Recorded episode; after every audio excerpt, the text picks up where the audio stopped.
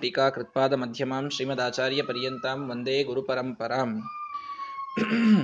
ನಮ್ಮ ತಾತ್ಪರ್ಯ ನಿರ್ಣಯದ ಎರಡನೆಯ ಅಧ್ಯಾಯದಲ್ಲಿ ಭಗವಂತನ ಅಭೇದವನ್ನ ಹೇಳುವಂತಹ ಮತಗಳನ್ನ, ಭಗವಂತನಿಂದ ಜೀವನಿಗೆ ಅಭೇದವನ್ನ ಹೇಳುವಂತಹ, ಜಗತ್ತಿಗೆ ಅಸತ್ಯತ್ವವನ್ನು ಹೇಳುವಂತಹ ಮತಗಳನ್ನ ಭಗವದ್ಗೀತೆಯ ಸಿದ್ಧಾಂತ ಇದು ಹೇಗೆ ಖಂಡಿಸ್ತದೆ ಅನ್ನುವುದನ್ನ ಕೃಷ್ಣನ ಮಾತುಗಳಲ್ಲಿ ಶ್ರೀಮದಾಚಾರ್ಯರು ಬಹಳ ಸ್ಪಷ್ಟವಾಗಿ ತಿಳಿಸಿಕೊಟ್ಟಿದ್ದನ್ನು ನಾವು ನೋಡಿದ್ದೇವೆ. ಅಸುರಿ ಯೋನಿಯಲ್ಲಿ ಹುಟ್ಟಿದಂತಹ ಜನರು ಭಗವಂತನನ್ನ ತಮ್ಮ ಸಮಾನ ಅಥವಾ ನಾವು ಭಗವಂತನ ಸಾಮ್ಯವನ್ನ ಪಡೀತೇವೆ ಅನ್ನುವಂತಹ ಅಭಿಪ್ರಾಯಗಳನ್ನು ಇಟ್ಟುಕೊಳ್ತಾರೆ. ಅವರು ಆ ನಷ್ಟಾತ್ಮರಾಗಿ ಜಗತ್ತನ್ನೂ ಕೂಡ ಮಿಸ್ಲೀಡ್ ಮಾಡುವಂತಹ ಒಂದು ಉಗ್ರ ಕರ್ಮಕ್ಕೆ ಕೈ ಹಾಕ್ತಾರೆ. ಭಗವಂತನ ದ್ವೇಷವನ್ನ ಮಾಡ್ತಾರೆ. ಅಂಥವರೆಲ್ಲರನ್ನ ನರಕದಲ್ಲಿ ಅಂಧಂತಮಸ್ಸಿನಲ್ಲಿ ನಾನು ಹಾಕ್ತೇನೆ. ಇಲ್ಲಿ ಅವರು ಹುಟ್ಟಬೇಕಾದಾಗ್ಲೂ ಕೂಡ ಆಸುರಿ ಯೋನಿಗಳಲ್ಲಿಯೇನೆ, ಭಗವಂತನ ದ್ವೇಷ ಮಾಡುವಂತಹ ಮನೆಗಳಲ್ಲಿಯೇನೆ ಅವರನ್ನ ಹುಟ್ಟಿಸುವಂಥದ್ದು ಕೂಡ ಆಗ್ತದೆ ಅಂತ ಭಗವಂತ ಈ ರೀತಿ ದುಷ್ಟರ ಒಂದು, ಆ, ಪ್ರಭಾವ ಅಥವಾ ಅವರ ಜನ್ಮ ಇದು ಹೇಗಿರ್ತದೆ, ಅವರ ವಿಚಾರಗಳು ಹೇಗಿರ್ತವೆ, ಇದೆಲ್ಲವನ್ನ ತಿಳಿಸಿ ನಮಗೆ ಅಂಥ ಯೋನಿ ಬರುವುದು ಬೇಡ, ಅಂಥ ದುಃಖ ಬೇಡ ಅಂತಂದ್ರೆ ನೀವು ಆ ಮತದ ಆ ಒಂದು ವಿಚಾರವನ್ನ ನೀವು ಪಕ್ಕಕ್ಕಿಡಬೇಕಾಗ್ತದೆ ಅಂತ ಭಗವಂತ ತಿಳಿಸಿದ. ಹಾಗಾದರೆ ಸಾತ್ವಿಕವಾದ ಜ್ಞಾನ ಯಾವುದು ಅಂತ ಪ್ರಶ್ನೆ ಬಂತು. ಇದೆಲ್ಲ ಆಸುರಿ ಜ್ಞಾನ ಅಂತಂದ ಹಾಗಾಯಿತು. ಭಗವಂತ ಮತ್ತು ನಾವು ಒಂದು ಈ ಜಗತ್ತು ಅನೀಶ್ವರ ಈ ಜಗತ್ತಿಗೆ ಆಧಾರವಿಲ್ಲ, ಈ ಜಗತ್ತು ಸತ್ಯವಿಲ್ಲ ಇತ್ಯಾದಿ ಎಲ್ಲ ಜ್ಞಾನಗಳು ಕೂಡ ಆಸುರಿ ಜ್ಞಾನ.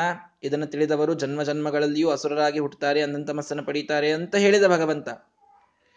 ಹಾಗಾದರೆ ನಿಜವಾದ ಸರಿಯಾದ ಜ್ಞಾನ ಯಾವುದು ಅಂತ ಕೇಳಿದಾಗ ಅದೇ ಕೃಷ್ಣ ಪರಮಾತ್ಮ ಹೇಳ್ತಾನೆ ಸರ್ವಭೂತೇಶು ಏನ ಏಕಂ ಭಾವಂ ಅವ್ಯಯ ಮೀಕ್ಷತೆ ಎಲ್ಲಾ ಭೂತಗಳಲ್ಲಿ, ಅಂದರೆ ಎಲ್ಲಾ ಜೀವರಾಶಿಗಳಲ್ಲಿ ಅಥವಾ ಜಡ ಪದಾರ್ಥಗಳಲ್ಲಿ ಒಂದೇ ಯಾವನು ನೋಡ್ತಾನೆ, ಒಂದನ್ನೇ ಯಾವನು ನೋಡ್ತಾನೆ. ನೋಡಿ, ಏನ ಏಕಂ ಭಾವ ಮೀಕ್ಷತೆ ಒಂದೇ ಭಾವ. ಇದನ್ನ ಎಲ್ಲಾ ಜೀವರಾಶಿಗಳಲ್ಲಿ ಒಂದೇ ಭಾವವನ್ನ ಯಾವನು ನೋಡ್ತಾನೆ? ಅವ ಸಾತ್ವಿಕ ಜ್ಞಾನವನ್ನ ಪಡೆದಂತೆ ಅಂತ ಮಾತು ಬಂದಿದೆ ಇಲ್ಲಿ. ಆಸುರಿ ಜ್ಞಾನ ಅಂತ ಇಷ್ಟೊತ್ತನಕ ವರ್ಣನ ಮಾಡಿದ್ ಯಾವುದಕ್ಕೆ ಹೇಳ್ರಿ ಯಾವುದು ಭಗವಂತ ನಮ್ಮಿಂದ ಅಭಿನ್ನ ಅಂತ ತಿಳಿದಂತಹ ಜ್ಞಾನ, ಅದು ಆಸುರಿ ಜ್ಞಾನ ಅಂತ ಹೇಳಿದ ಕೃಷ್ಣ ಪರಮಾತ್ಮ, ಮುಂದಿನ ಮಾತಿನಲ್ಲಿ ಏನು ಹೇಳಿದ? ಯಾವನ ಜ್ಞಾನ ಸಾತ್ವಿಕ ಅಂತ ಕೇಳಿದರೆ, ಎಲ್ಲದರಲ್ಲಿ ಒಂದನ್ನೇ ಯಾವನು ಕಾಣ್ತಾನೆ? ಅವನ ಜ್ಞಾನ ಸಾತ್ವಿಕ ಅಂತ. ಅಂದ್ರೆ ನಂಗಾಯ್ತು, ಎಲ್ಲರಲ್ಲೂ ಕೂಡ ಯಾವ ವ್ಯಕ್ತಿಯನ್ನೂ ನೋಡಿದಾಗ ಭಗವಂತನನ್ನೇ ಕಾಣಬೇಕು ಅಂತ ಹಾಗಾಯಿತು. ಭಗವಂತನನ್ನೇ ಕಾಣಬೇಕು ಅಂದ್ರೆ ಎಲ್ಲರಲ್ಲಿ ಭಗವಂತನನ್ನೇ ಕಾಣೋದು ಅಂತಂದ್ರೆ ಎಲ್ಲರೂ ಭಗವಂತನಿಂದ ಅಭಿನ್ನ ಅಂತೆ ಕಾಣೋದು. ಮತ್ತೆ ಆ ಭಗವಂತನಿಂದ ಅಭಿನ್ನ ಅಂತ ಕಂಡ್ರಿ ಅಂತಂದ್ರೆ ಇಲ್ಲಿಯವರೆಗೂ ತಮಸ್ಸು, ನರಕ ಮೂಢ ಜನ್ಮ ಇದೆಲ್ಲ ಹೇಳಿ. ಕೃಷ್ಣನೇ ಈಗ ಸರ್ವಭೂತೇಶು ಎಲ್ಲಾ ಜೀವರಾಶಿಗಳಲ್ಲಿ ಏಕಂ ಭಾವಂ ಈಕ್ಷತೆ. ಒಂದೇ ಭಾವವನ್ನ ನಾವು ಹೊಂದಬೇಕು ಅಂತ ಹೇಳ್ತಾ ಇದ್ದಾನೆ. ಏನಿದರ ತಿರುಳು? ಇದು ವಿರೋಧಾಭಾಸ ಆಯ್ತಲ್ಲ? ಹಿಂದೆ ಹೇಳಿದ್ದೇನು ಮತ್ತೆ ಈಗ ಹೇಳ್ತಾ ಇರೋದೇನು? ಎರಡು ವಿರುದ್ಧ ಆಯಿತು ಅಂತ ಅನಿಸ್ಬಿಡುತ್ತದೆ ಅದಕ್ಕೆ ಬಹಳ ಸ್ಪಷ್ಟವಾದ ಮಾತಿದೆ ಅಲ್ಲಿ. ಏನು? ಜೀವರಾಶಿಗಳಲ್ಲಿ ಒಂದನ್ನ ಕಾಣ್ತಾನೆ. ಅಂದ್ರೆ ಏನರ್ಥ ಆಯ್ತು? ಜೀವರಾಶಿಗಳಲ್ಲಿ ಅಂತ ಯಾವಾಗ ಅಂತೀರಿ? ಸಪ್ತಮಿ ವಿಭಕ್ತಿ. ಸಂಸ್ಕೃತದಲ್ಲಿ ಅಲ್ಲಿ ಅನ್ನೋದು ಸಪ್ತಮಿ ವಿಭಕ್ತಿ. ಅಲ್ಲಿ ಅಂತ ಯಾವಾಗ ಅಂತೀವಿ ಅಂತಂದ್ರೆ ಅದರೊಳಗೆ ಇದ್ದ ಪದಾರ್ಥಕ್ಕೆ ಅಲ್ಲಿ ಅಂತ ಅಂತೀವಿ. ಮನೆಯೊಳಗೆ ನಾನಿದ್ದೇನೆ, ಮನೆಯಲ್ಲಿ ನಾನಿದ್ದೇನೆ. ಆಗ ನಾನು ಬೇರೆ, ಮನೆ ಬೇರೆ. ಇದು ಸ್ಪಷ್ಟ ತಾನೆ ಸಂಪುಷ್ಟದಲ್ಲಿ ಶಾಲಿಗ್ರಾಮ ಇದೆ ಅಂತಂದಾಗ ಸಂಪುಷ್ಟ ಶಾಲಿಗ್ರಾಮ ಒಂದೇ ಅಂತ ಆಗ್ತದ? ಹೇಳಿ ಸಂಪುಷ್ಟ ಬೇರೆ, ಶಾಲಿಗ್ರಾಮ ಬೇರೆ. ಎಲ್ಲಾ ಜೀವಿಗಳಲ್ಲಿ ಒಂದನ್ನೇ ಕಾಣಬೇಕು ಅಂತಂದ್ರೆ, ಎಲ್ಲಾ ಜೀವರಾಶಿಗಳಲ್ಲಿದ್ದ ಪರಮಾತ್ಮ ಇವನು ಒಬ್ಬನೇ ಅಂತ ಕಾಣಬೇಕು ಅಂದಾಗ ಅರ್ಥ ಆಗ್ತದೆ ತಾನೆ? ಅಲ್ಲಿ ಅಂತ ಬಂದಾಗ. ಎಲ್ಲಾ ಜೀವರಾಶಿಗಳನ್ನೇ ಭಗವಂತ ಅಂತ ತಿಳಿಬೇಕು ಅಂತಿತ್ತು ಅಂದ್ರೆ ಜೀವರಾಶಿಗಳಲ್ಲಿ ಅನ್ನುವಂತಹ ಶಬ್ದ ಬರ್ತಿರ್ಲಿಲ್ಲ ಅವಾಗ. ಬಹಳ ಸ್ಪಷ್ಟವಾಗಿ ತಿಳಿತದೆ. ಸಂಸ್ಕೃತ ಸಾಹಿತ್ಯ ಅಥವಾ ವ್ಯಾಕರಣ ಬಹಳ ಸಾಮಾನ್ಯವಾಗಿ ಗೊತ್ತಿದ್ರೂ ಗೊತ್ತಾಗ್ಬಿಡುತ್ತದೆ. ಸಪ್ತಮಿ ಭಕ್ತಿಗೆ ಅಲ್ಲಿ ಅಂತ ಅರ್ಥ. ಅಲ್ಲಿ ಅಂದ್ರೆ ಏನು? ಒಳಗೊಂದು ವಸ್ತು ಇರ್ತದೆ, ಹೊರಗೊಂದು ವಸ್ತು ಇರ್ತದೆ. ಅವೆರಡು ಬೇರೆ ಬೇರೆ ಇದ್ದಾಗೆ ಅಲ್ಲಿ ಅಂತ ಪ್ರಯೋಗ ಬರ್ತದೆ. ಎಲ್ಲಾ ಜೀವರಾಶಿಗಳಲ್ಲಿ ಒಂದನ್ನು ನೋಡಬೇಕು ಅಂದ್ರೆ ಒಳಗಿದ್ದ ಪರಮಾತ್ಮ ಒಂದು ಅಂತ ನೋಡಬೇಕು ಅಂದಾಗಾಯ್ತು ಇದನ್ನು ನಾವು ಲಾಜಿಕ್ನಿಂದ ತಿಳ್ಕೊಳ್ಬಹುದು. ಬೇಡ, ಬಹಳ ಸ್ಪಷ್ಟ ಮಾತು ನೋಡ್ರಿ. ಮುಂದೆ ಹೇಳಿದ ಭಗವಂತ, ಅವಿಭಕ್ತಂ ವಿಭಕ್ತೇಶು ತಜ್ಞಾನಂ ವಿದ್ಯುಸಾತ್ವಿಕಂ. ಭಿನ್ನ ಭಿನ್ನವಾದ ಎಲ್ಲ ಪದಾರ್ಥಗಳೊಳಗಿದ್ದ ಭಗವಂತ ತಾನು ಅಭಿನ್ನ ಅಂತ ತಿಳಿದಾಗ ಇದು ಸಾತ್ವಿಕ ಜ್ಞಾನ. ಇದು ದೇವರ ಸ್ಟೇಟ್ಮೆಂಟ್ ಇನ್ನೊಮ್ಮೆ ಹೇಳ್ತೇನೆ, ಭಿನ್ನ ಭಿನ್ನವಾದ ವಸ್ತುಗಳಲ್ಲಿ ಇದ್ದ ಭಗವಂತ ಅಭಿನ್ನ ಅಂತ ತಿಳಿಯುವುದು ಸಾತ್ವಿಕ ಜ್ಞಾನ. ಇಲ್ಲೇನು ಹೇಳಿದಾಗ ಆಯ್ತು ಹೇಳ್ರಿ? ಒಳಗಿದ್ದ ಭಗವಂತನಲ್ಲಿ ಭೇದ ಇಲ್ಲ. ಇದನ್ನು ಹೇಳಬೇಕಾಗಿದೆ. ಎಷ್ಟೆಲ್ಲ ಜೀವರಾಶಿಗಳಿದ್ದಾರೆ, ಏನೆಲ್ಲ ಜಡ ಪದಾರ್ಥಗಳಿವೆ, ಎಲ್ಲದರಲ್ಲಿ ಭಗವಂತನಿದ್ದಾನೆ, ಆ ಭಗವಂತ ಬೇರೆ ಬೇರೆ ವಿಶೇಷ ರೂಪಗಳನ್ನು ತೆಗೆದುಕೊಂಡಿದ್ದಾನೆ. ಅನಲಂಗಾರದೊಳಿದ್ದೋಪಾಧಿಲಿ ಅನಿರುದ್ಧನು ಚೇತನರೊಳಗೆ. ಹೇಗೆ? ಕೆಂಡ ಮೇಲೆ ಬೂದಿ ಮುಚ್ಚಿಬಿಟ್ಟಿದೆ. ಒಳಗೆ ಕೆಂಡ ಇದ್ದೇ ಇದ್ದೇ ಇರ್ತದೆ ಕೆಂಡ. ಕಾಣಿಸ್ತಾ ಇಲ್ಲ ಅಷ್ಟೇ. ಕೆಂಡ ಕಾಣಿಸ್ತಾ ಇಲ್ಲ. ಒಳಗೆ ಇದೆ, ಸಾಕಷ್ಟು ಕೆಂಡ ಇದೆ. ಹಾಗೆ ಈ ದೇಹ ಅಷ್ಟೇ ನಮಗೆ ಕಾಣ್ತಾ ಇದೆ. ಒಳಗೆ ಇದ್ದಾನೆ ಭಗವಂತ. ಆ ಭಗವಂತ ಒಳಗೆ, ಕೆಂಡದಲ್ಲಿ ಮೇಲೆ, ಬೂದಿಯಲ್ಲಿ ಒಳಗೆ ಬೆಂಕಿ ಇದ್ದಂತೆ ಒಳಗೆ ಭಗವಂತನಿದ್ದಾನೆ. ಇವನು ಎಲ್ಲಾ ಪದಾರ್ಥಗಳಲ್ಲಿ, ಎಲ್ಲಾ ಜೀವರಾಶಿಗಳಲ್ಲಿ ಇದ್ದವನು ಒಬ್ಬನೇ ಇದ್ದಾನೆ. ಅಂದ್ರೆ ಆ ಎಲ್ಲ ಭಗವಂತನ ರೂಪಗಳೇನಿವೆ, ಅವು ಅಭಿನ್ನ. ಅವಿಭಕ್ತಂ ವಿಭಕ್ತೇಶು. ಭಿನ್ನ ಭಿನ್ನವಾದ ವಸ್ತುಗಳಲ್ಲಿ ತಾನು ಅಭಿನ್ನನಾಗಿದ್ದಾನೆ. ಎರಡೂ ಮಾತುಗಳು ಸ್ಪಷ್ಟ ಆಯಿತು. ಈ ಎಲ್ಲಾ ವಸ್ತುಗಳು ಭಿನ್ನ ಅಂತೂ ಹೇಳ್ದಂಗಾಯ್ತು. ಒಳಗಿದ್ದ ಭಗವಂತ ಅಭಿನ್ನ ಅಂತೂ ಹೇಳ್ದಂಗಾಯ್ತು. ಎರಡೂ ಮಾತು ಸ್ಪಷ್ಟ ಆಯಿತು ಗೀತೆಯಿಂದ. ಹೊರಗಿದ್ದ ಏನ್ ಕಣ್ಣಿಗೆ ಕಾಣಿಸ್ತಾ ಇವೆ? ಈ ಎಲ್ಲ ಪದಾರ್ಥಗಳು, ಈ ಎಲ್ಲ ಜೀವರಾಶಿಗಳು ಎಲ್ಲರೂ ಭಿನ್ನ. ನಾವೆಲ್ಲರೂ ಒಂದೇ ಅಂತ ಅನ್ನೋದು ಭಾವೈಕ್ಯ ಒಳ್ಳೇದು. ಭಾವೈಕ್ಯ ಇರಬೇಕ್ರಿ ಮನುಷ್ಯ. ಒಂದು ದೇಶದೊಳಗಿದ್ದಾರೆ, ಒಂದು ಸಮಾಜದೊಳಗಿದ್ದಾರೆ ಅಂತಂದ್ರೆ ಏಕತಾ ಇರಬೇಕು. ಭಾವೈಕ್ಯ ಒಪ್ತೀವಿ ನಾವು. ಜೀವೈಕ್ಯ ಒಪ್ಪಬೇಕು ಅಂತ ಎಲ್ಲಿದೆ? ಐಕ್ಯ ಇರಬೇಕು ಅಂತಂತಂದ್ರೆ ಮನಸ್ಸುಗಳು ಒಂದೇ ರೀತಿ ವಿಚಾರ ಮಾಡಬೇಕು, ಒಂದೇ ವಿಚಾರಧಾರೆಗೆ ಎಲ್ಲರೂ ಒಪ್ಕೊಳ್ಬೇಕು, ಇಂಥ ಐಕ್ಯವನ್ನು ಒಪ್ಪಬಹುದಪ್ಪ.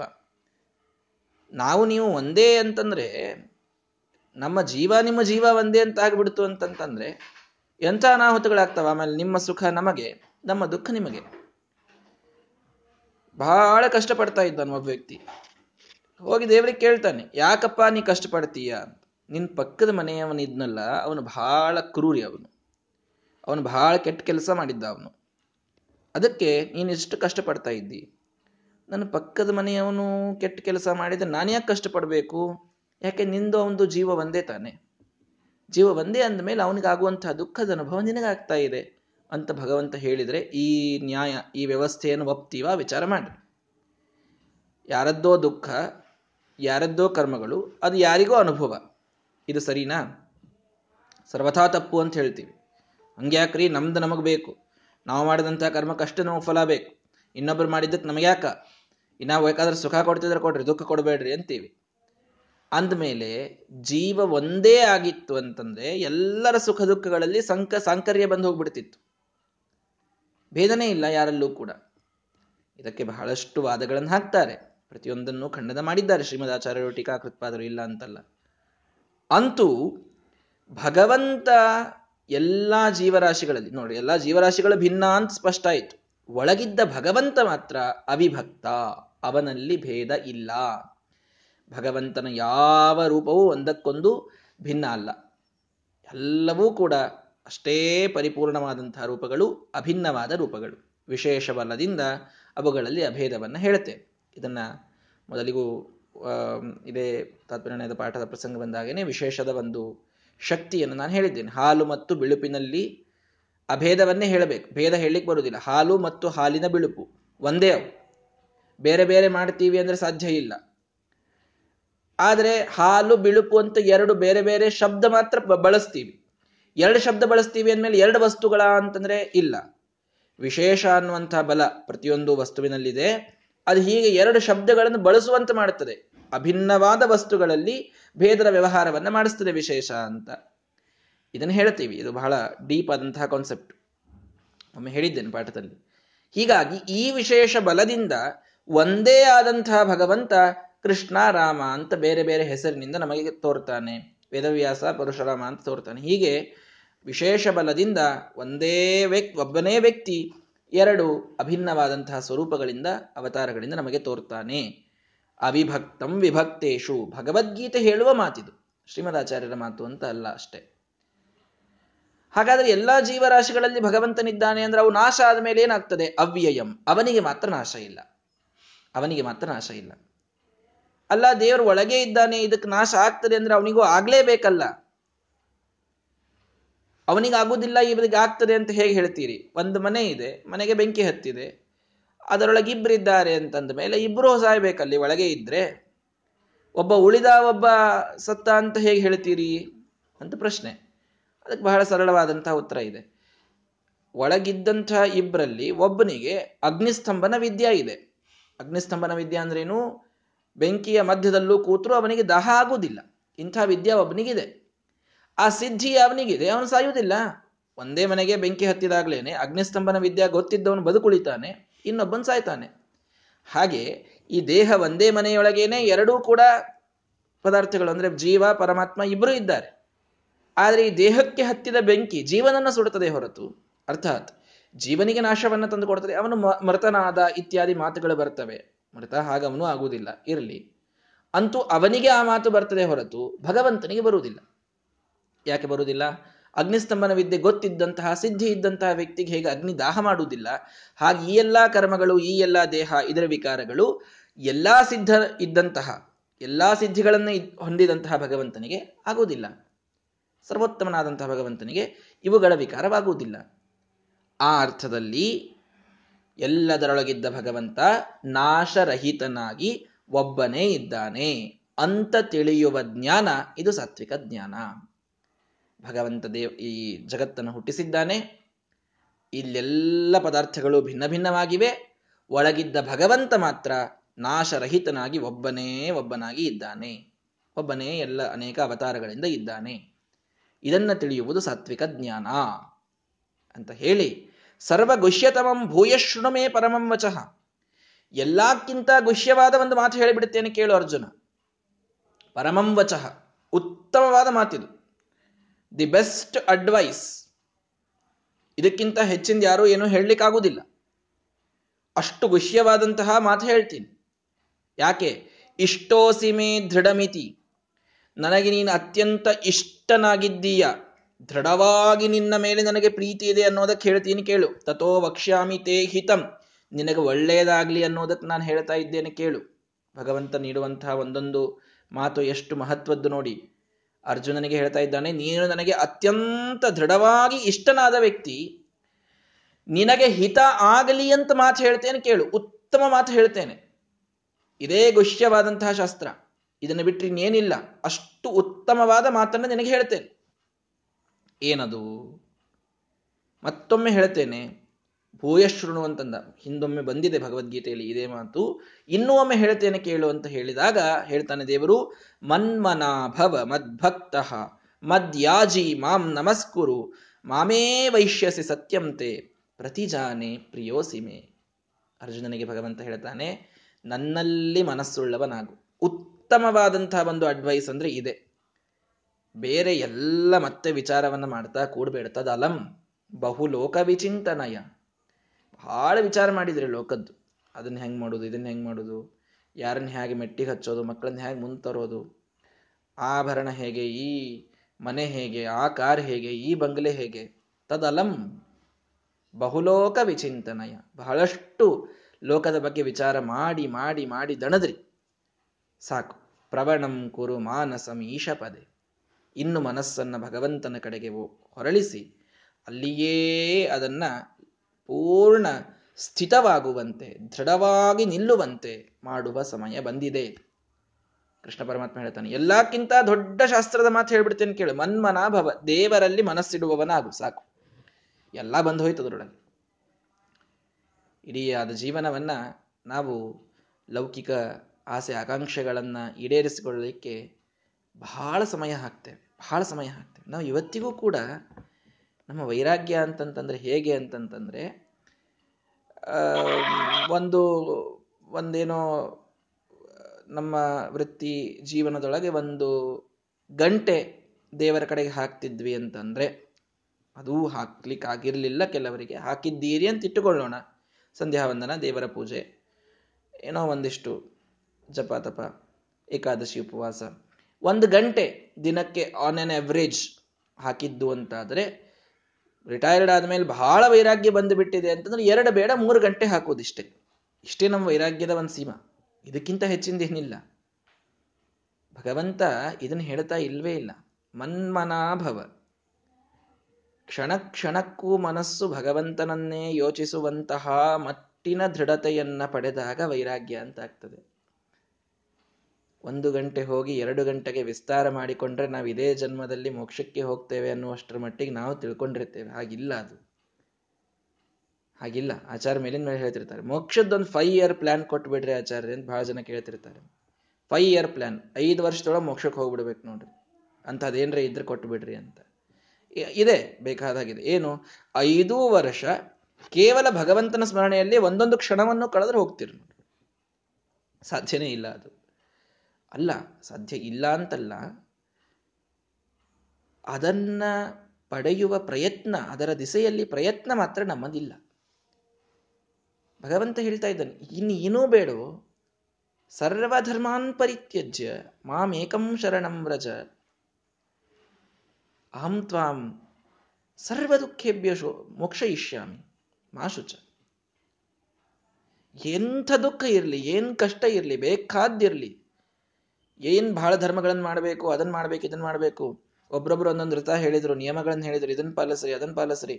ಆಗ್ತದೆ, ನೀವು ಕಷ್ಟದಿಂದ ಹೊರಗೆ ಬರ್ತೀರಿ, ಏನೆಲ್ಲ ಉಪಾಯಗಳನ್ನು ಹೇಳಿದ್ರು, ಎಲ್ಲವನ್ನೂ ಒಂದು ಕ್ಷಣ ತೆಗೆದಿಡಬೇಕಾದ್ರೆ. ಮಾಮೇಕಂ ಶರಣಂ ವ್ರಜ. ಶರಣಾಗತನಾಗಿ ಭಗವಂತ, ನೀನೊಬ್ಬ ಮನಸ್ಸು ಮಾಡಿದರೆ ಈ ಕಷ್ಟದಿಂದ ಹೊರಗೆ ಬರ್ತೇನೆ, ಬಿಟ್ಟರೆ ಸಾಧ್ಯ ಇಲ್ಲ ಅಂತ ಹೇಳಿ, ನೀನೇ ನನ್ನನ್ನು ರಕ್ಷಣೆ ಮಾಡಬೇಕು, ಮಾಡ್ತೀಯ, ರಕ್ಷತಿ ಇತ್ಯೇವ ವಿಶ್ವಾಸ. ಅತ್ಯಂತ ವಿಶ್ವಾಸದಿಂದ ಭಗವಂತನನ್ನ ಮೊರೆ ಹೋಗಿಬಿಡೋದು. ಇದರಿಂದ ಯಾವ ನಮ್ಮ ಕಷ್ಟದ ಮೋಕ್ಷ ಆಗ್ತದಲ್ಲ, ಅದಿನ್ಯಾವ ಭಾವದಿಂದಲೂ ಆಗುವುದಿಲ್ಲ.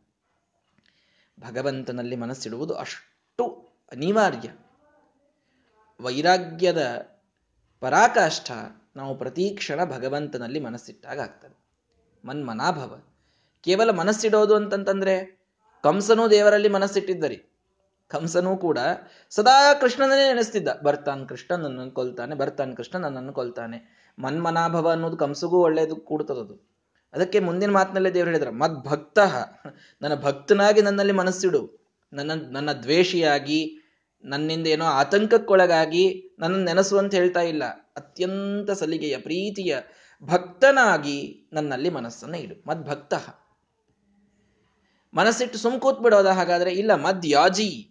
ನನ್ನ ಕುರಿತಾದ ಯಜನವನ್ನ ಮಾಡು. ಏನೆಲ್ಲ ಪ್ರಯತ್ನ ಮಾಡಬೇಕು, ಏನೆಲ್ಲ ಪೂಜಾ ಪುನಸ್ಕಾರಗಳನ್ನು ಮಾಡಬೇಕು, ಎಲ್ಲವನ್ನ ಮಾಡು. ಮಾಂ ನಮಸ್ಕುರು. ನಿತ್ಯ ನಮಸ್ಕಾರವನ್ನು ಹಿಡಿದುಕೊಂಡು, ಸಮಸ್, ಸಣ್ಣದಾದಂತಹ ಒಂದು ಕ್ರಿಯೆಯನ್ನು ಹಿಡಿದುಕೊಂಡು ಎಲ್ಲಾ ಕ್ರಿಯೆಗಳನ್ನು ಮಾಡು. ಮಾಮೇವ ಇಷ್ಯಸಿ, ನನ್ನನ್ನೇ ಪಡೀತೀಯ. ಪ್ರತಿಜಾನೆ ಪ್ರಿಯೋಸಿಮೆ. ನನಗೆ ಅತ್ಯಂತ ಪ್ರಿಯ ಅರ್ಜುನ, ನೀನು ನಿನ್ನ ಮೇಲೆ ಆಣೆ ಮಾಡಿ ಹೇಳುತ್ತೇನೆ ಅಂತಂತಾನೆ ಕೃಷ್ಣ. ಪ್ರತಿಜಾನೆ, ಪ್ರತಿಜ್ಞೆ ಮಾಡಿ ಹೇಳುತ್ತೇನೆ ನನ್ನನ್ನೇ ಪಡಿತೀಯ? ನನ್ನಲ್ಲಿ ಮನಸ್ಸಿಡು. ನನ್ನ ಭಕ್ತನಾಗು. ನನ್ನ ಪೂಜೆ ಮಾಡು. ನನ್ನ ನಮಸ್ಕಾರ ಮಾಡು. ನನ್ನ ಕುರಿತಾದಂತ, ನೋಡಿ, ಇದನ್ನ ಕೃಷ್ಣ, ಅಲ್ರಿ, ಏನ್ರಿ ಇದು? ಬರ್ರಿ, ನನಗೆ ನಮಸ್ಕಾರ ಮಾಡ್ರಿ. ನನಗೆ ಒಂದಿಷ್ಟು ಮರ್ಯಾದೆ ಮಾಡ್ರಿ, ನನಗೆ ಅದು ಸತ್ಕಾರ ಮಾಡ್ರಿ. ದೇವ್ರ ಹಿಂಗೆ ಹೇಳಿಸ್ಕೊಂಡು ಮಾಡೋದಾ ಇದನ್ನೆಲ್ಲ? ಅವ್ರಿಗೆ ಮನಸ್ಸಿನೊಳಗೆ ಬರಬೇಕಪ್ಪ, ನಮಸ್ಕಾರ ಮಾಡಬೇಕು ಅಂತ ಅವಾಗ ಅವ್ರು ಬಂದು ಮಾಡ್ತಾರೆ. ಇದೇನು ದೇವರು ಇದನ್ನ ಪೂಜಾ ನನ್ನ ಪೂಜಾ ಮಾಡು, ನನಗೆ ನಮಸ್ಕಾರ ಮಾಡು, ಮತ್ತೆ ಹಿರಣ್ಯಕಶ್ಪೂನು ಇದನ್ನೇ ಹೇಳ್ತಿದ್ದ ಅಂತ ಯಾರೋ ಹೇಳ್ತಿದ್ರಂತೆ. ಭಗವಂತ, ಯಾರಿಗೆ ಹೇಳಿದ ಈ ಮಾತು? ಎಲ್ರಿಗೂ ಹೇಳ್ತಾ ನಾ ಇದನ್ನ? ಇಲ್ಲ. ಪ್ರಿಯೋಸಿಮೆ, ಅತ್ಯಂತ ಪ್ರಿಯನಾಗಿದ್ದೀಯಾ ಅನ್ನೋದಕ್ಕೆ ನಿನಗೆ ಈ ಮಾತು ಹೇಳ್ತಾ ಇದ್ದೇನೆ ಅರ್ಜುನ. ಸರ್ವಗುಹ್ಯತಮಂ. ಗುಹ್ಯ ಇದು, ಯಾರಿಗೂ ಹೇಳೋದಿಲ್ಲ ನಾನು ಇದನ್ನ.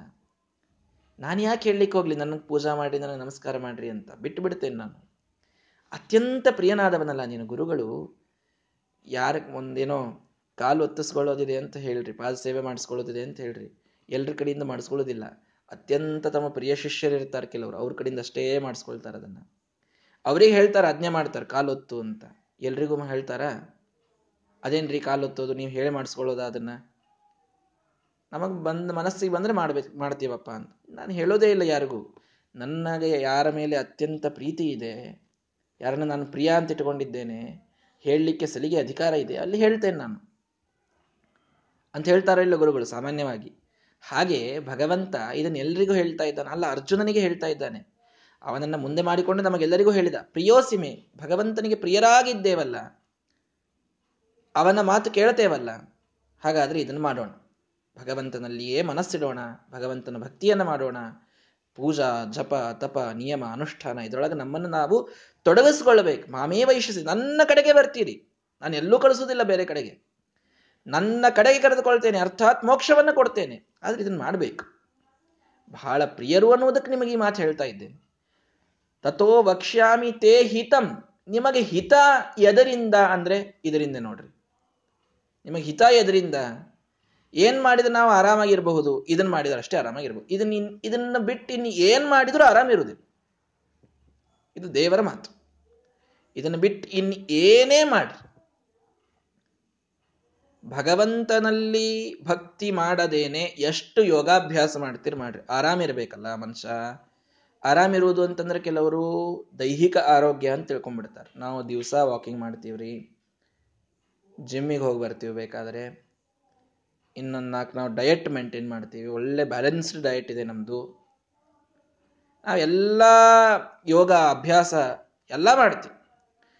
ಹೀಗಾಗಿ ಇದನ್ನೆಲ್ಲ ಮಾಡೋದ್ರಿಂದ ನಾವು ಭಾರಿ ಆರಾಮಾಗಿದ್ದೀವಿ ಅಂತ ಬಹಳ ಜನ ತಿಳ್ಕೊಳ್ತಿರ್ತಾರೆ.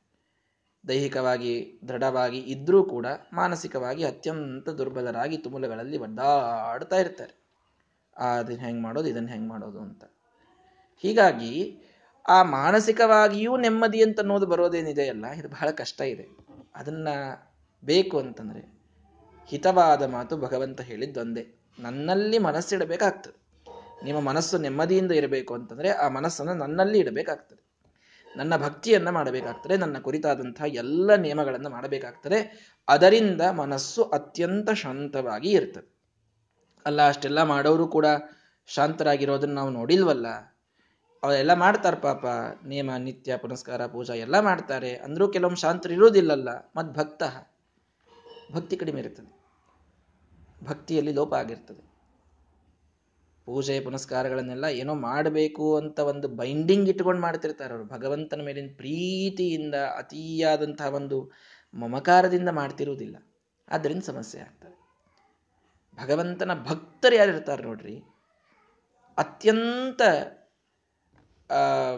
ಕ್ಷಣ ಬಿಡದೇನೆ ಅವನಲ್ಲಿ ಮನಸ್ಸನ್ನ ಇಟ್ಟು, ಅದರಲ್ಲಿ ಆನಂದ ಪಡುವವರು ಯಾರಿರ್ತಾರಲ್ಲ ಒಂದು ಪೂಜಾ ಮಾಡಿದ್ರೆ ಆನಂದ, ಒಂದೇನೋ ಇವತ್ತು ನನಗೊಂದು ಇವತ್ತೊಂದು ಭಾಗ್ಯ ಸಿಕ್ತು, ಏನು? ಬೆಳಿಗ್ಗೆ ನಾನೇನೋ ಮಠಕ್ಕೆ ಹೋಗಿದ್ದೆ, ಮಠಕ್ಕೆ ಹೋದಾಗ ಹುಣ್ಣಿಮೆ ಇತ್ತು, ಪಾಲ್ಕಿ ಎತ್ತಲಿಕ್ಕೆ ನನಗೊಂದು ಅವಕಾಶ ಕೊಟ್ಟರು ಇದನ್ನೇನೋ ಸಣ್ಣದಾಗಿರುತ್ತೆ ಜೀವನದಲ್ಲಿ, ಅದನ್ನು ಬಹಳ ಆನಂದಪಟ್ಟು, ಭಗವಂತ ನನಗೆ ಎಂಥ ದೊಡ್ಡ ಭಾಗ್ಯ ಕೊಟ್ಟ ಅಂತ. ಆಗುವಂತಹ ಒಂದೊಂದು ಸಣ್ಣ ಪುಣ್ಯದಲ್ಲಿ ಆನಂದ ಪಡುವವರು ಯಾರಿದ್ದಾರೆ ನೋಡ್ರಿ? ಆರಾಮಾಗಿರ್ತಾರೆ. ಭಾರೀ ಆರಾಮಾಗಿರ್ತಾರೆ. ಇದು ನಿನ್ನ ಹಿತಕ್ಕಾಗಿ ನಾನು ಹೇಳುವ ಮಾತು. ಇದನ್ನು ಬಿಟ್ಟರೆ ಆರಾಮಿರಲಿಕ್ಕೆ ನೀನು ಇಲ್ಲ ಅವಕಾಶ ಅಂತ ಹೇಳಿದೆ ಭಗವಂತ. ಹೀಗೆ ಗೀತೆಯ ಇಂಥ ಮಾತುಗಳನ್ನು ನಾವು ಕೇಳಿದಾಗ ನಾವೆಷ್ಟು ಹಿಂದೆ ಇದ್ದೇವೆ ಇನ್ನು ಸಾಧನೆಗೆ? ಮಾಡುವ ಒಂದು ಗಂಟೆಯೋ ಒಂದೂವರೆ, ಎರಡು ಗಂಟೆಯ ಒಂದು ಸಾಧನೆಯನ್ನು ದಿನದಲ್ಲಿ ಇಪ್ಪತ್ನಾಲ್ಕು ಗಂಟೆಯಲ್ಲಿ ಎರಡು ಗಂಟೆ ಮಾತ್ರ ಧರ್ಮಕ್ಕೆ ಹಾಕಿ. ಅದು ಈಗೆಲ್ಲ ನಮ್ಮ ಜವಾಬ್ದಾರಿಗಳು ಮುಗಿದಿವೆ ಅಂತ ಆದ ಮೇಲೆ ನಾವಿನ್ನೂ ವರ್ಕಿಂಗ್ ಇದ್ದವರಂತೂ ಒಂದು ಗಂಟೆ ಹಾಕಿದ್ರೆ ಮುಗಿದೋ ಹೋತ್ ನಮ್ದು ಇವತ್ತು. ಇವತ್ತಿನ ಕೋಟ ಮುಗಿತ್ರೆ ಸರ್ ಇನ್ನೇನಿದ್ರು ದೇವ್ರನ್ನ ನಾಳೆನೇ ನೋಡೋದು ನಾವು. ಇವತ್ತಿನ ನೋಡಂಗಿಲ್ಲ ಮತ್ತೆ. ಇಂಥ ಮಾತುಗಳನ್ನು ನಾವು ಆಡ್ತಿರ್ತೇವೆ. ಹಾಗಾಗಿ ಅಷ್ಟು ಮಿನಿಮಮ್ ಆದ ಟೈಮ್ ಕೊಟ್ಟು ನಾವೇನೋ ದೊಡ್ಡ ಮೋಕ್ಷನೇ ಇದೇ ಜನ್ಮದೊಳಗೆ ಆಗಬೇಕು ಅಂತ ಬಯಸಿದ್ರೆ ಹೇಗಾಗ್ತದೆ? ಹಾಗಾಗಿ ಸದಾ ಭಗವಂತನನ್ನ ಸ್ಮರಣೆ ಮಾಡುವಂಥದ್ದು. ಅಲ್ಲ, ಮತ್ತಿದು ಪ್ರಾಕ್ಟಿಕಲಿ ಸಾಧ್ಯ ಇಲ್ಲಲ್ಲ?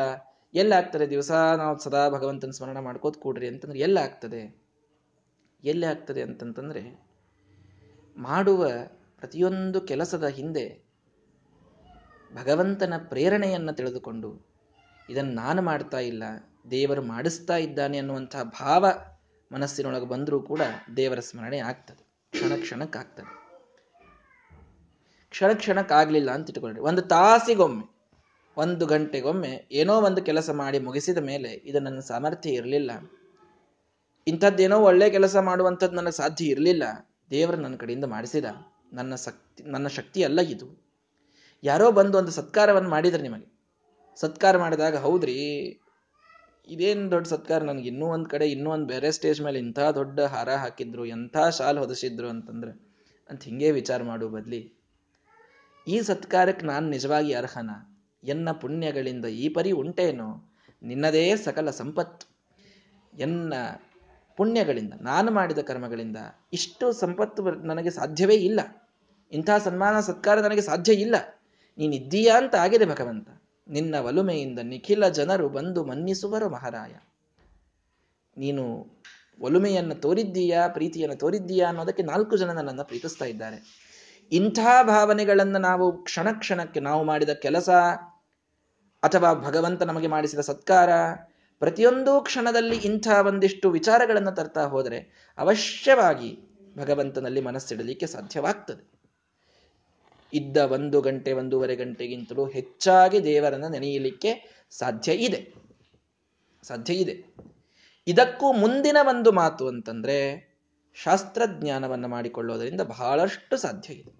ಈ ಒಂದು ಅರ್ಧ ಗಂಟೆ, ಈ ಒಂದು ನಲವತ್ತೈದು ನಿಮಿಷ ದೇವರ ವಿಚಾರಗಳಲ್ಲಿ ನಾವು ಮಗ್ನರಾಗ್ತೀವಲ್ಲ, ಇದರಿಂದ ನಮಗೆ ಇಡೀ ದಿನದ ಒಂದು ಆಯಾಸವೆಲ್ಲ ಆರಿ ಭಗವಂತನಲ್ಲೊಂದು ಭಕ್ತಿಯ ಜಾಗೃತಿ ಏನಾಗ್ತದಲ್ಲ, ಇದು ಬಹಳ ದೊಡ್ಡದಾದ ಸಾಧನ ನಾವು ಮಾಡ್ತಾ ಇರುವಂಥದ್ದು.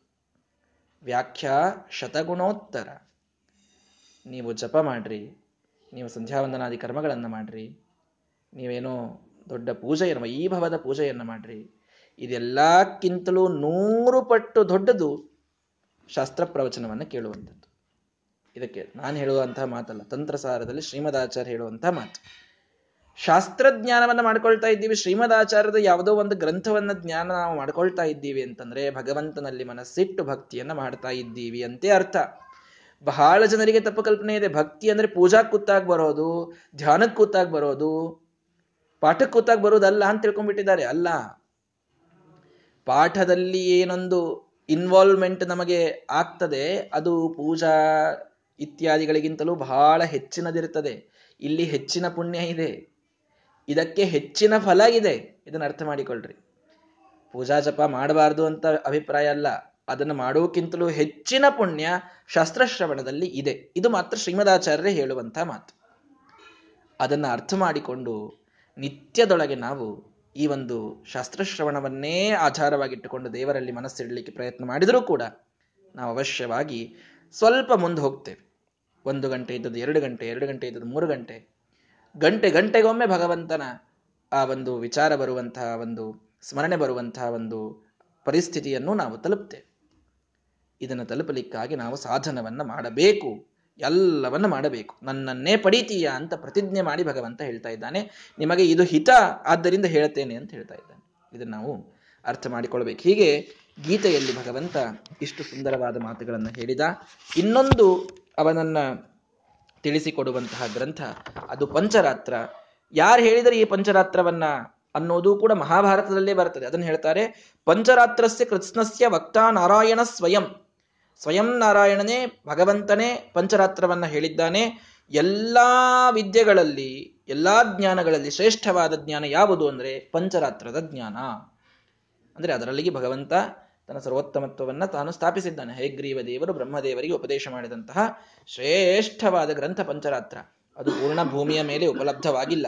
ಅದರ ಖಂಡಭಾಗ ಸ್ವಲ್ಪ ಮಹಾಭಾರತದಲ್ಲಿ ಜಿತಂತೆ ಸ್ತೋತ್ರ ಮುಂತಾದವುಗಳಲ್ಲಿ ಕಾಣಿಸ್ತದೆ. ಆದರೆ ಆ ಪಂಚರಾತ್ರದ ಜ್ಞಾನ ಇದು ಎಲ್ಲಕ್ಕಿಂತಲೂ ವಿಶಿಷ್ಟವಾದಂತಹ ಜ್ಞಾನ. ಐದು ಜ್ಞಾನಗಳು, ಐದು ಏನಂತೀರಿ ಬ್ರಾಂಚಸ್ ನಾಲೆಜಿನ ಐದು ಬ್ರಾಂಚಸ್ ಅನ್ನು ನಮಗೆ ಶಾಸ್ತ್ರ ತಿಳಿಸಿಕೊಡುತ್ತದೆ ಸಾಂಖ್ಯ, ಯೋಗ, ಪಾಶುಪತ ವೇದ, ಅರಣ್ಯಕ ಅಂತ. ಇದರಲ್ಲಿ ಇವೆಲ್ಲವೂ ಭಿನ್ನ ಭಿನ್ನವಾದಂತಹ ಜ್ಞಾನಗಳು ಅಂತ ಹೇಳಿ, ಜ್ಞಾನೇಶ್ವೇತೇಶು ರಾಜೇಂದ್ರ ಸಾಂಖ್ಯ ಪಾಶುಪತಾದಿಶು ಸಾಂಖ್ಯ, ಪಾಶುಪತ ಮೊದಲಾದ ಎಲ್ಲಾ ಜ್ಞಾನಗಳಲ್ಲಿ ಎಲ್ಲಕ್ಕಿಂತಲೂ ವಿಶಿಷ್ಟವಾದ ಜ್ಞಾನ ಯಾವುದು ಅಂದ್ರೆ ಪಂಚರಾತ್ರದ ಜ್ಞಾನ. ಭಗವಂತನ ಸರ್ವೋತ್ತಮತ್ವ ಜ್ಞಾನ ಅಂತೆ ಅರ್ಥ. ಹಾಗಾದ್ರೆ ಉಳಿದ ಜ್ಞಾನಗಳನ್ನು ಹೇಳೋದಿಲ್ವಾ ಅಂದ್ರೆ ಯಥಾ ಯೋಗಂ ಯಥಾ ನ್ಯಾಯಂ ನಿಷ್ಠಾ ನಾರಾಯಣ ಪರಹ ಅವುಗಳಲ್ಲೂ ಯಥಾಯೋಗ್ಯವಾಗಿ ನಾವು ನ್ಯಾಯಗಳನ್ನ, ಅಂದ್ರೆ ಯುಕ್ತಿಗಳನ್ನು ಸಂಚಾರ ಮಾಡಿ ನೋಡಿದರೆ ಅಲ್ಲೂ ಭಗವಂತನ ಸರ್ವೋತ್ತಮತ್ವವೇ ಹೇಳಲ್ಪಟ್ಟಿದೆ. ಸಾಂಖ್ಯ ಯೋಗದಲ್ಲೂ ಹೇಳಲ್ಪಟ್ಟಿದೆ. ಮತ್ತು ಪಾಶುಪಥದಲ್ಲಿಯೂ ಯೋಗದಲ್ಲೂ ಎಲ್ಲ ಕಡೆಗೆ ಹೇಳಲ್ಪಟ್ಟಿದೆ. ಆದರೆ ಬಹಳ ಸ್ಪಷ್ಟವಾಗಿ ಗೊತ್ತಾಗುವುದಿಲ್ಲ. ಆದರೆ ಪಂಚರಾತ್ರ ವಿಧೋ ಮುಖ್ಯ ಯಥಾಕ್ರಮ ಪರಾನೃಪ ಏಕಾಂತ ಭಾವೋಪಗತಾಹ ವಾಸುದೇವಂ ವಿಶಂತಿದೆ ಪಂಚರಾತ್ರವನ್ನ ಅರಿತಂಥವರು ಮಾತ್ರ. ಅವರು ತಾವು ತಮ್ಮ ತಾರತಮ್ಯ ಕ್ರಮದಲ್ಲಿ ಏಕಾಂತ ಭಾವವನ್ನು ಹೊಂದಿ ಭಗವಂತನನ್ನೇ ಅವರು ಪಡೀತಾರೆ. ಈ ರೀತಿ ಆ ಜ್ಞಾನದಲ್ಲಿ ಶ್ರೇಷ್ಠವಾದದ್ದು ಪಂಚರಾತ್ರಗಳು. ಪಂಚರಾತ್ರ ಜ್ಞಾನ ಅಂದ್ರೆ ಮತ್ತೆಲ್ಲ ಬಂತು. ವೇದ, ಅರಣ್ಯಕ ಅಂದ್ರೆ ವೇದ, ಉಪನಿಷತ್ತುಗಳು ಇವೆಲ್ಲದನ್ನ ಒಳಗೊಂಡಂಥದ್ದೇ ಪಂಚರಾತ್ರ. ಹೀಗಾಗಿ ಅಂತೂ ಅಲ್ಲಿ ಹೇಳಿದಂತಹ ಮುಖ್ಯವಾದ ಉದ್ದೇಶ, ಧ್ಯೇಯ ಯಾವುದು? ವಿಷ್ಣು ಸರ್ವೋತ್ತಮತ್ವ. ಇದನ್ನು ತಿಳಿದಂಥವರು ಏಕಾಂತತೆಯನ್ನು ತಾವು ಅರಿಸಿ ಮೋಕ್ಷವನ್ನು ಹೊಂದುತ್ತಾರೆ. ಈ ಒಂದು ಅಭಿಪ್ರಾಯದಲ್ಲಿ ಪಂಚರಾತ್ರದ ಮಹಾತ್ಮ್ಯವನ್ನು ಕೂಡ ಮಹಾಭಾರತ ಹೇಳುತ್ತದೆ. ಅವರಿಗೇನು ಸಾಧನ ಮಾಡಬೇಕಾಗಿದೆ? ಪಂಚರಾತ್ರವನ್ನ, ಪಂಚರಾತ್ರದಲ್ಲಿ ವಿಷ್ಣು ಸರ್ವೋತ್ತಮತ್ವ ಬಹಳ ಸ್ಪಷ್ಟವಾಗಿ ಬರುತ್ತದೆ ಈ ಪಂಚರಾತ್ರ ಎಲ್ಲಾ ಜ್ಞಾನಗಳಲ್ಲಿ ಶ್ರೇಷ್ಠವಾದ ಜ್ಞಾನ ಅಂತ ಅನ್ನೋದನ್ನು ಶ್ರೀಮದಾಚಾರ್ಯ ಸಾಧನ ಮಾಡಬೇಕಾಗಿದೆ. ಆವಾಗ ಆ ಜ್ಞಾನದಲ್ಲಿ ಬಂದಂತಹ ತತ್ವ ಏನಿದೆ? ಅಲ್ಲ ವಿಷ್ಣು ಸರ್ವೋತ್ತಮತ್ವ, ಇದು ಎಲ್ಲಕ್ಕಿಂತಲೂ ಶ್ರೇಷ್ಠ ಅಂತ ತಾನಾಗಿಯೇ ಆಗ್ತದೆ. ಹಾಗಾಗಿ ಮಹಾಭಾರತದಿಂದ ಪಂಚರಾತ್ರದ ವರ್ಣನೆಯನ್ನು ಶ್ರೀಮದಾಚಾರ್ಯರು ಮಾಡುವ ಆ ಒಂದು ಶ್ಲೋಕಗಳನ್ನು ಕೋಟ್ ಮಾಡ್ತಾ ಇದ್ದಾರೆ. ಅಂತೂ, ಆ, ಗೀತೆ, ಪಂಚರಾತ್ರ ಇತ್ಯಾದಿಗಳಲ್ಲಿ ಬರುವ ಆ ಭಗವಂತನ ಸರ್ವೋತ್ತಮತ್ವವನ್ನು ನಾವು ತಿಳಿದು, ಆಯ್ತ್ರಿ, ನಾವು ಒಪ್ಪಿ ವಿಷ್ಣು ಸರ್ವೋತ್ತಮ ಅನ್ನೋದನ್ನು ಯಾಕಿಷ್ಟು ಗಟ್ಟಿ ಹೇಳಲಿಗತ್ತೀರಿ ಅಂತಂದರೆ, ಅದು ಬರೀ ಒಪ್ಪಿದರೆ ಮುಗಿಯುವಂಥದ್ದಲ್ಲ, ಕ್ಷಣ ಕ್ಷಣಕ್ಕೆ ನಾನು ಮಾಡಿ ಮಾಡಿದಂಥದ್ದಲ್ಲ, ಇದು ಸರ್ವೋತ್ತಮನಾದ ಭಗವಂತ ಮಾಡಿಸ್ತಾ ಇರೋದು ಅನ್ನುವಂಥ ಜ್ಞಾನ ಬರಬೇಕು ಅಂದರೆ ಶಾಸ್ತ್ರಜ್ಞಾನ ಒಂದೇ ಅದಕ್ಕೆ ಸಾಧನ. ನಮ್ಮ ಸ್ಮರಣ, ನಮ್ಮ ಅನುಸಂಧಾನದ ಹಿಂದೆ ಶಾಸ್ತ್ರಜ್ಞಾನ ಇರಲಿಲ್ಲ ಅಂತಂದ್ರೆ ಏನೇನೋ ಅನುಸಂಧಾನ ಮಾಡ್ಕೋತ ಹೊಂಟ್ಬಿಡ್ತೀವಿ ಆಮೇಲೆ ನಾವು. ಫಿಲ್ಟರ್ಡ್ ಆಗಿ ಸರಿಯಾದಂತಹ ಅನುಸಂಧಾನ ಬರಬೇಕು ಅಂದ್ರೆ ಶಾಸ್ತ್ರಜ್ಞಾನ ಪರಮ ಅವಶ್ಯಕ. ಹಾಗಾಗಿ ನಿತ್ಯದಲ್ಲಿ ಈ ಶಾಸ್ತ್ರಶ್ರವಣದ ಒಂದು ಪದ್ಧತಿಯನ್ನ ನಾವೇನೀಗ ಇಟ್ಟುಕೊಂಡಿದ್ದೇವೆ. ಎಂದೆಂದೆಂದೆಂದೂ ಇದನ್ನು ಬಿಡದೇನೆ ನಮ್ಮ ಇದ್ದ ಸಮಯವನ್ನು ಅದಕ್ಕೆ ಹಾಕಿ ಇನ್ನೂ ಹೆಚ್ಚು ಸಮಯ ಹಾಕುವ ಪ್ರಯತ್ನವನ್ನು ಮಾಡಿ ನಿತ್ಯದಲ್ಲಿ ನಾವಿದನ್ನು ಕೇಳಬೇಕು. ಅದರಲ್ಲಿ ಇಂತಹ ಅದ್ಭುತವಾದಂತಹ ಗ್ರಂಥ ಶ್ರೀಮದಾಚಾರ್ಯ ಸ್ವಯಂ ನಮಗೆ ಹೇಳ್ತಾ ಇದ್ದಾರೇನೋ ಅನ್ನಿಸುವಷ್ಟು ಮಟ್ಟಿಗೆ ಅತ್ಯಂತ ಪ್ರೀತಿಯಿಂದ ಹೇಳ್ತಾ ಇದ್ದಾರೆ ಒಬ್ಬ ಗುರುಗಳು ಅನ್ಸ್ ಅನಿಸ್ತದೆ ಅಷ್ಟು ಅದ್ಭುತವಾದಂತಹ ಕ್ರಮದಲ್ಲಿ ಶ್ರೀಮದಾಚಾರ್ಯ ಜೋಡಿಸ್ತಾ ಹೋಗ್ತಾರೆ ಒಂದೊಂದು ವಿಷಯವನ್ನ. ಇಂತಹ ಗ್ರಂಥವನ್ನ ಗುರುಗಳ ಅನುಗ್ರಹದಿಂದ ಕೇಳ್ತಾ ಇದ್ದೇವೆ. ನಿತ್ಯದಲ್ಲಿ ಅದನ್ನು ಎಂದಿಗೂ ಕೂಡ ಬಿಡದೇನೆ ಕೇಳುವಂತಹ ಪ್ರತಿಜ್ಞೆಯನ್ನು ಮಾಡೋಣ. ದೇವರದನ್ನು ಮಾಡಿಸಲಿ ಅನ್ನುವಂತಹ ಪ್ರಾರ್ಥನೆಯನ್ನು ಕೂಡ ನಾವು ಮಾಡೋಣ. ಮುಂದಿನ ಶ್ಲೋಕಗಳನ್ನು ನಾಳೆ ವಿವರಿಸ್ತೇನೆ. ಶ್ರೀಕೃಷ್ಣಾರ್ಪಣಮಸ್ತು ಹರಯೇ ನಮಃ.